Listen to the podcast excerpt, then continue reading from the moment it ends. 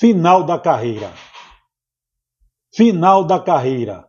No ano de 1980, Douglas, após breve no ano de 1980, Douglas, após breves passagens pela Associação Portuguesa de Desportos e pelo Esporte Clube e pelo Esporte Clube Vitória, embarcou em uma nova e decisiva etapa de sua carreira no futebol.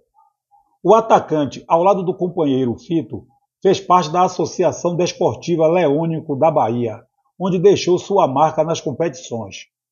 Posteriormente, encerrou sua trajetória no Barretos de São Paulo, consolidando uma passagem notável entre 1986 e 1988. Durante esses anos, Douglas não apenas jogou.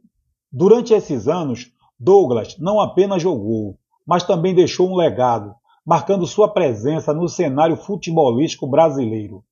Sua dedicação e talento ecoam até hoje. Sua dedicação e talento ecoam até os dias de hoje. Esse cachorro é uma porcaria.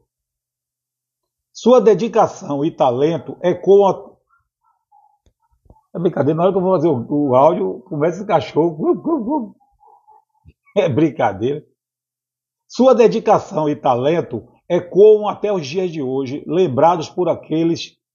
Sua dedicação e talento ecoam até os dias de hoje, lembrados por aqueles que testemunharam sua maestria nos gramados. Deixa eu ver se ficou